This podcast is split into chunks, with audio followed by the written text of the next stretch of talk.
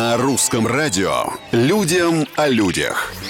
Всем привет, с вами Петр Кузнецов и необычные истории из жизни обычных людей. У маленькой школьницы из Китая появился умный будильник с клювом. Родители обычной девочки из Джэньчжоу теперь могут не волноваться о том, что дочка проспит школу. Домашний гусь точно знает, когда пора вставать. Бесцеремонная птица всегда готова залезть в кровать хозяйки, что и делает, и клюет ее до тех пор, пока школьница не соизволит проснуться. Мама девочка рассказала, что когда заводила птицу, не подозревала даже, насколько хорошим компаньоном станет гусь для дочки. Людям о людях.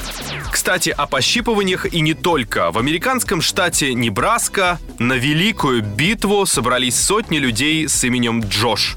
Грандиозная баталия произошла после того, как Джош Суэйн, Наш герой собрал группу полных тезок в интернете. Бой велся нудлами, полиэтиленовыми палками для плавания, а на поле вышли люди в костюмах от Человека-паука до джедая с Чубакой.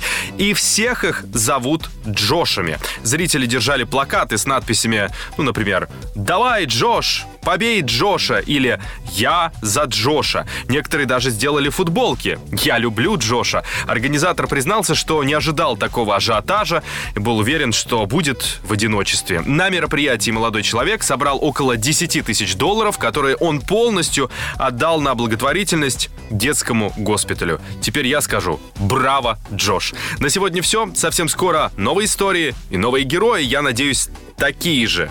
Пока.